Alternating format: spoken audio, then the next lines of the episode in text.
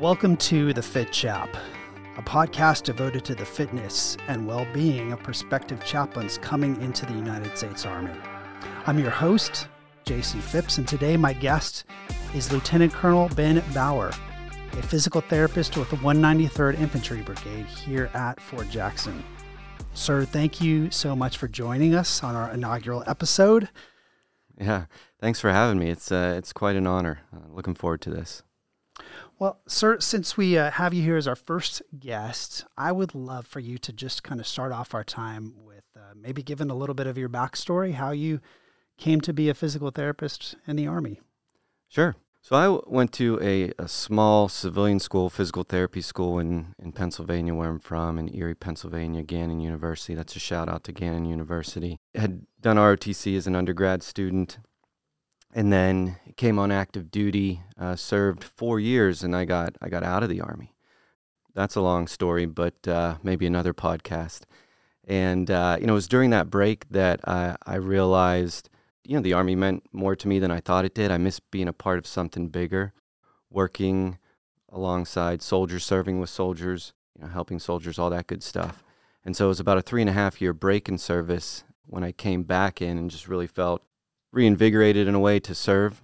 I worked at Eisenhower Army Medical Center at, at, Fort Gordon and then had the opportunity to take a company command at the fitness training unit in, in Fort Benning, where I worked in a similar environment to, to where I do now with, with trainees, trainees who suffered significant injuries and weren't able to continue in that OSUT pipeline, uh, help them get back to, you know, graduate and do great things and then came to Fort Jackson, where I've been for a while, uh, serving as the director of the United States Army Physical Fitness School. That was a, a really unique and, and wonderful opportunity.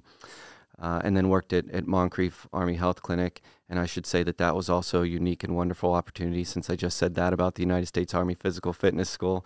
Nice. Uh, as the director of rehab services, you just kind of working on kind of the other end of trainee care at the Troop Medical Clinic. So just really having a holistic view of of trainees, trainee injuries, and now another perspective as the holistic health and fitness uh, injury control director and interim program director at the 193rd Infantry Brigade. Okay, well, sir, you you definitely when you talked about holistic fitness and and well being, you have really dovetailed into uh, what is kind of a, a passion project uh, as I've spent some time as a CH-BOLC instructor and seen some of the the physical limitations that training within the Army can create. As you may or may not know, our average age for initial entry students is approximately 38 years old. Mm. So, much like some of the other specialized branches, we have several chaplains who have just, they've never served in, in the mm. Army. And so, this is very much a new and in many ways daunting experience for them to come here and to train and to be exposed to the culture of physical training within the Army. Now, with that being said, of, of course, the Army has physical re- fitness requirements that all soldiers must adhere to in order to maintain really a, a ready fighting force. And in my opinion, chaplains, they're no exception. One of the classes we teach during the direct commissioning course or the DCC phase of CH-BOLC is on holistic health and fitness. You also know as well that this comes straight out of the field manual, FM 7 22, which shares that same title. And so for our listeners, uh, FM 7 22 covers five domains of readiness physical, nutritional, mental, spiritual, and sleep readiness. And it really is this definitive instruction manual for individual soldier readiness. Well, one of the recurring issues that we frequently encounter amongst our students are musculoskeletal problems. And these problems can occur within just a few weeks of students arriving.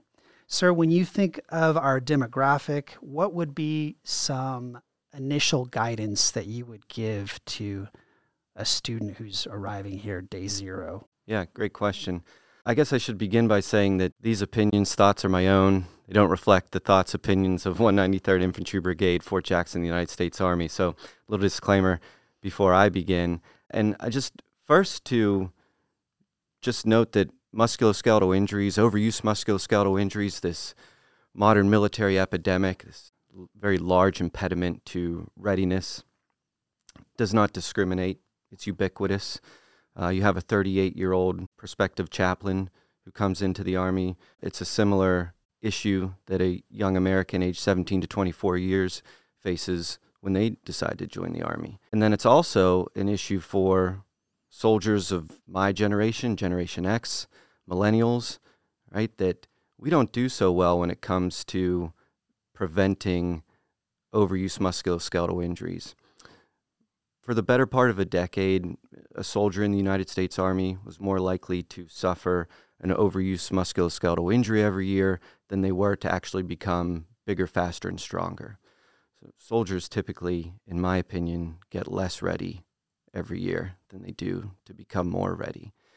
And so we can kind of, um, you know, not to go too far down down that com- conversation track, but to kind of get back to, you know, a recommendation for um, some of the future fit chaplains out there uh, would be to just consider a holistic approach to health and fitness, uh, and really just to look at what the baseline would be. Endeavor to get seven to nine hours of sleep a night right? Quality sleep, kind of looking at what you know some good practices are to kind of set yourself up for for quality sleep uh, first and foremost. There are challenges out there to getting seven to nine hours of sleep a night, regardless of, of who you are and where you are in life. I acknowledge that, you know, but I, I think it's the uh, pursuit that's important. And then physical activity, some endurance based activities two to three times a week, resistance, strength training, two, two to three times a week, right? Obviously, there's seven days in a week, so you, got to break that down a little bit differently from time to time. And then eating a balanced diet and looking at what potentially your daily caloric requirement is. I think those those are the the that's the baseline to kind of get after. And obviously, and, and even soldiers across the army to just kind of look at that baseline, that foundation of a performance period and, and kind of hitting those marks first and foremost, and then worrying about some of the other like high speed types of things that we do to uh, to recover, to exercise, among other things. I think a lot of times we gravitate towards things that are well marketed and, and kind of hit those. You know, million dollar athletes or celebrities get paid really well to market certain things and certain ways to exercise and performance based techniques that's kind of putting the cart before the horse and it's just focusing on those those fundamentals. Seven to nine hours of sleep a night. Get some physical activity into your life. Inject a little physical activity into your life. Endurance two to three days a week. Uh, resistance training two to three days a week, and then just a balanced baseline type of uh, a diet. I think we do pretty well to establish that foundation. So, sir, you talk about a baseline, and I imagine like a stool that has several legs to it, and and that uh, with each leg somewhat representative of good sleep, good nutrition. It's very interesting because we have students here who arrive, and again, have these are pastors. Some of them are um, institutional chaplains. Some of them have been in parachurch ministry. Some of them have just left their civilian profession to come into the army, and they may have maybe let's just say two out of those three legs. They're getting good sleep. Mm-hmm. Maybe they have good nutrition but physical exercise is is not something that they're familiar with. So I guess my, my question in light of that, because the army is a culture that is it seems like it's constantly shifting the degree to which nutrition and sleep and fitness are important. We've we've changed the requirements of our physical fitness test. We've now gone to more of a combat focused fitness test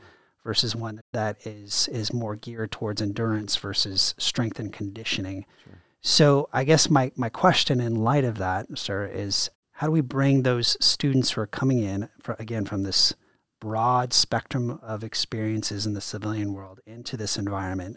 It seems like there's got to be a, a mental component as well to make that adjustment. Absolutely. So just for clarification, just in the, in terms of the mental domain, kind of what we're looking at to help prepare prospective chaplains, you know, for being a chaplain in the Army, whatever demand that might be, physical demand, sure, that's certainly one. You know, one approach is, is certainly to, towards mental toughness. Uh, I mean, it's, it's the spiritual domain. I think there's, there's a, I would assume there's kind of this baseline knowledge and and how you would would take that approach to just help mentally prepare yourself for some physical and mental challenges that, that lay ahead. And then kind of building on that with mindfulness and, and meditation, really getting into practice for that and kind of laying sort of the mental domain foundation to prepare for some some mental toughness. And then kind of you know combining the physical and the mental domain, I think is is huge. Taking some of those those tools, whether it's breathing techniques or performance imagery, and, and applying that during a, a physical workout or some type of physical test that you might be doing in order to prepare for, uh, you know, to, to come to the United States Army, uh, like endurance-based activities and, and foot marches. Most folks will, will quit mentally before they, they quit physically. And so I think the stronger, kind of going back to 90% of life being from the neck up, you know, the stronger you can make that mental domain, of course, everything else will, will follow suit. Absolutely, sir. And just again, to give the listeners an idea of what to expect when you come to CH-BOLC, those of you who are considering coming into the chaplain corps, uh, it really is in many ways mental preparation more than anything else. We know that you're spiritually prepared.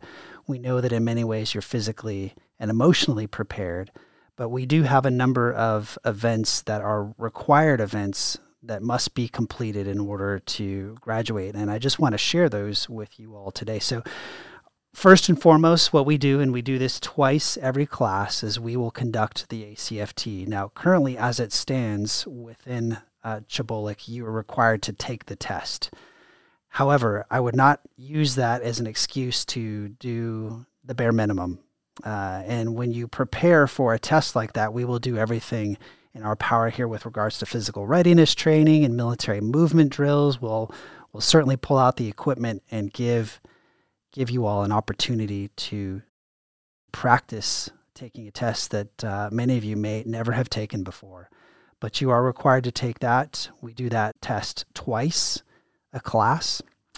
We also have a number of road marches, which is kind of a scary and daunting task as well for some of our prospective students as they come to CH-BOLC. But we try to be progressive in our thinking when it comes to physical preparation for the road march. We normally start off with about a two mile road march and it culminates in a six mile road march towards the end of the course as we move out to conduct a field exercise. So, those two events, in addition to uh, a few other events that require some physical endurance, we have an obstacle course that we conduct called Fit to Win. Uh, I, I, I, tend to, to pump up Fit to Win because it's, uh, it's a very competitive event between the platoons but we also have a 40 foot tower that all students are required to rappel down. So, sir, you're engaged. I, I, know at some point in time, if not currently, you're engaged with basic trainees here at Fort Jackson. And they have some of those similar requirements uh, as we do, and then probably some others as well, in addition to those.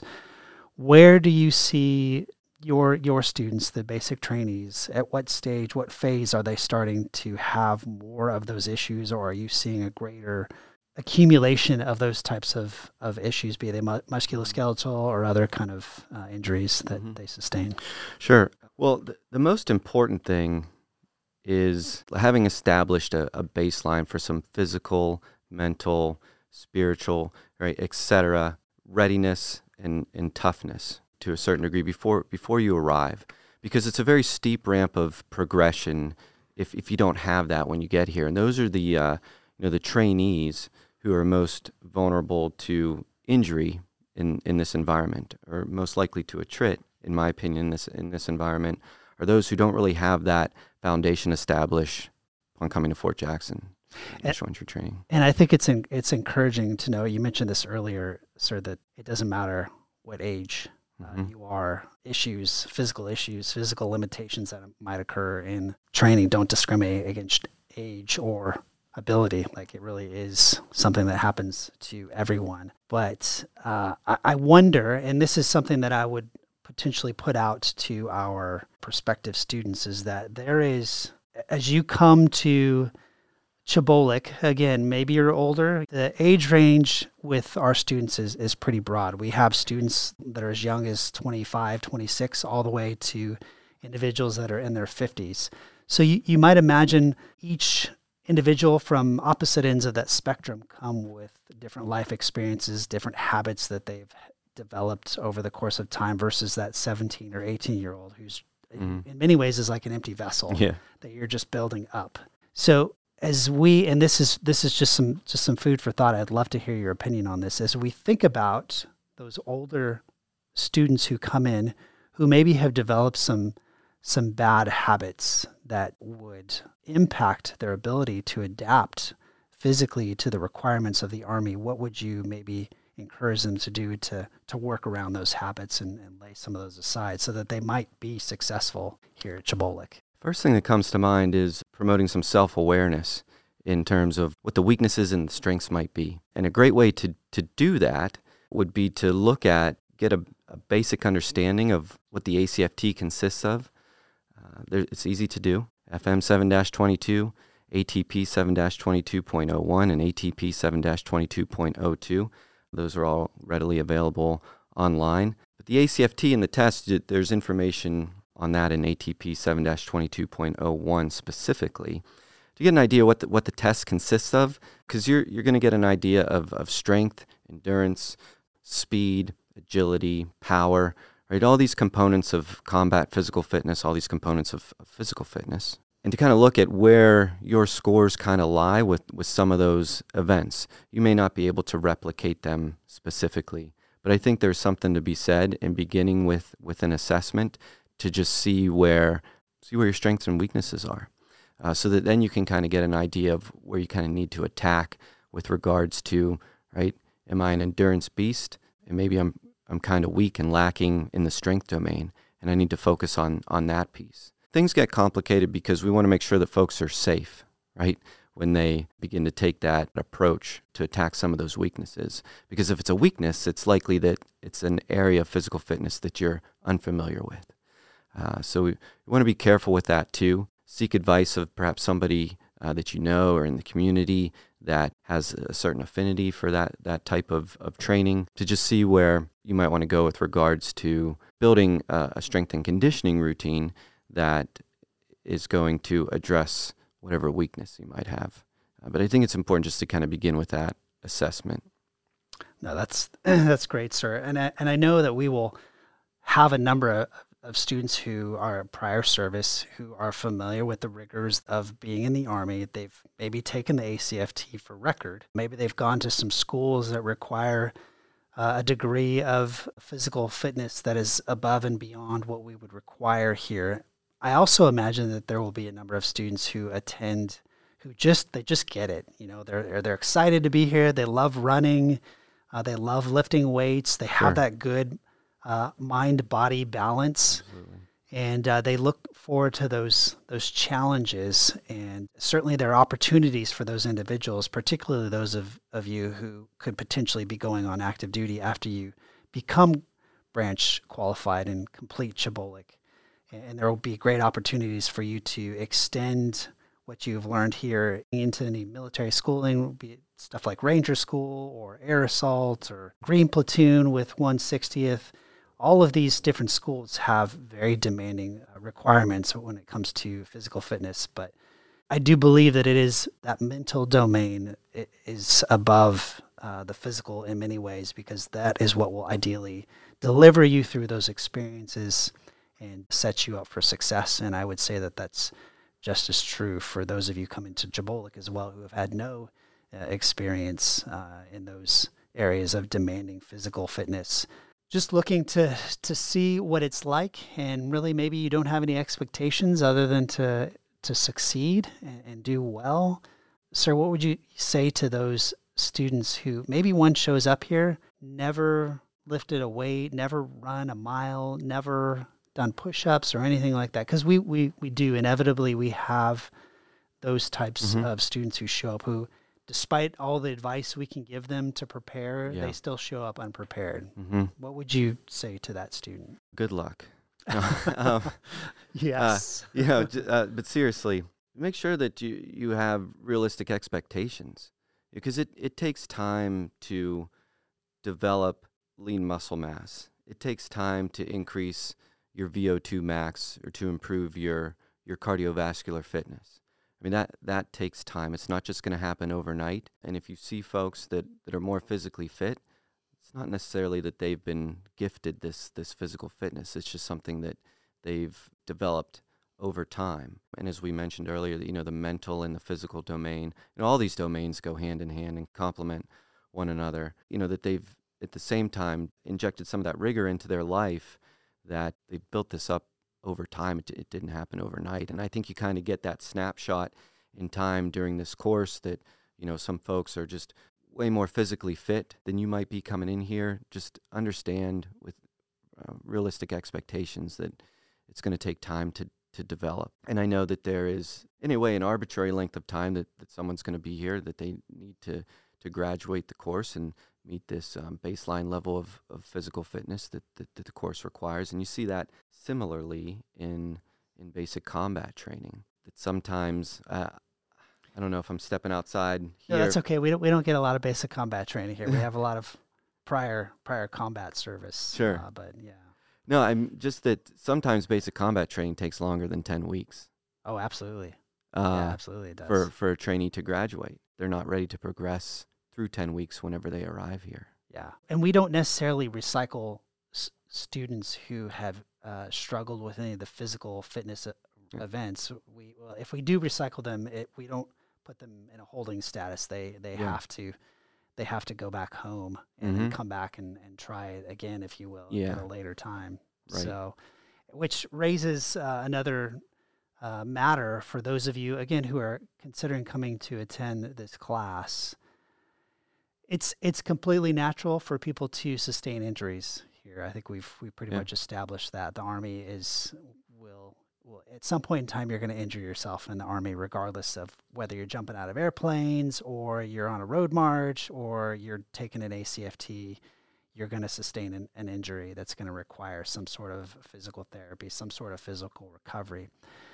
And so we anticipate as students arrive here that they will have reasons to go to sick call. But what we have discovered is that hopefully this is helpful information for those of you who are listening who are considering coming into the Army or coming to here to uh, to the schoolhouse is that if you're consistently having issues, if there's a recurring issue that you're having physically that requires you to be on a profile that will prevent you from uh, meeting the required guidelines for graduation, those events that I mentioned, the road march, the ACFT, the obstacle course, then that is a setback as well because that will probably force those students to to go back home and to heal and to recover and then come back at a later time. So it really behooves the student, regardless of what their background is, to physically and mentally prepare to come here. Because if you're not ready for this experience, if you will, then it's it, you're going to be disappointed Mhm. pretty quickly. I kind of wanted to add one more thing from earlier, real quick, just in terms of, of preparation. That uh, I completely understand that physical fitness might just be a completely foreign concept to, to some people, and the idea of reading about a, a test, even in a manual, and, and learning a little bit about that is just it's it's a little too much. But just and I need to be careful in how um, specific I get with my recommendation here. But if you have access to a gym, like machines are pretty safe. Nautilus machines, resistance training machines that even if you don't move too well, machines can account for some of that a little bit safer. Also, just some endurance training on stationary machines like a bike or an elliptical, walking even on a treadmill if you don't run so well. Right, th- those are some options too. And then if you don't have access to a gym, then I, I think it's just building up some type of resiliency in your lower extremities with walking, right? Maybe hiking in the woods. I think Yeah. that's important. Absolutely. Or on, on trails, doesn't necessarily have to be in the woods. And then just some basic body weight exercises, though you need to be careful about the, the volume, uh, the frequency, and the duration, but just kind of understanding how to load through your lower extremities with, with some squats. And then load bearing through your upper extremities, and that and that can be push ups too. So just some some very basic things that hopefully, again, if it seems a little daunting to just begin some type of physical training regimen, that would be a way to do it. And then, like we mentioned too, just starting to bring in the mental domain yeah. into that physical domain as often as you can. I would absolutely just reemphasize what you are saying, uh, Colonel Bower, because we we do we we want s- students to come here, and we want them to to really do well. We want them to crush it, if you will, mm-hmm. uh, when they come here and take the ACFT and do the six mile road march, because we know that BOLC is in and of itself a baseline, and it's really preparing them for what will very likely be much more demanding requirements of their battalion once they arrive to their gaining units. So we want them to be prepared, and that's what we do. We establish uh, that level of preparedness in order that they might succeed. I would I would say that in what you said too that you, we want them to succeed and we just we want them to be safe and mm-hmm. you know to not get hurt while they're here and yeah. that that baseline preparation investing a little bit of time into that is going to be incredible in terms of what that can do for performance and, and prevention while at CH-BOLC. Well, that about wraps up our time this morning. Thanks to Colonel Ben Bower, physical therapist at 193rd Infantry Brigade, for joining us today, sir. Thank you again so much.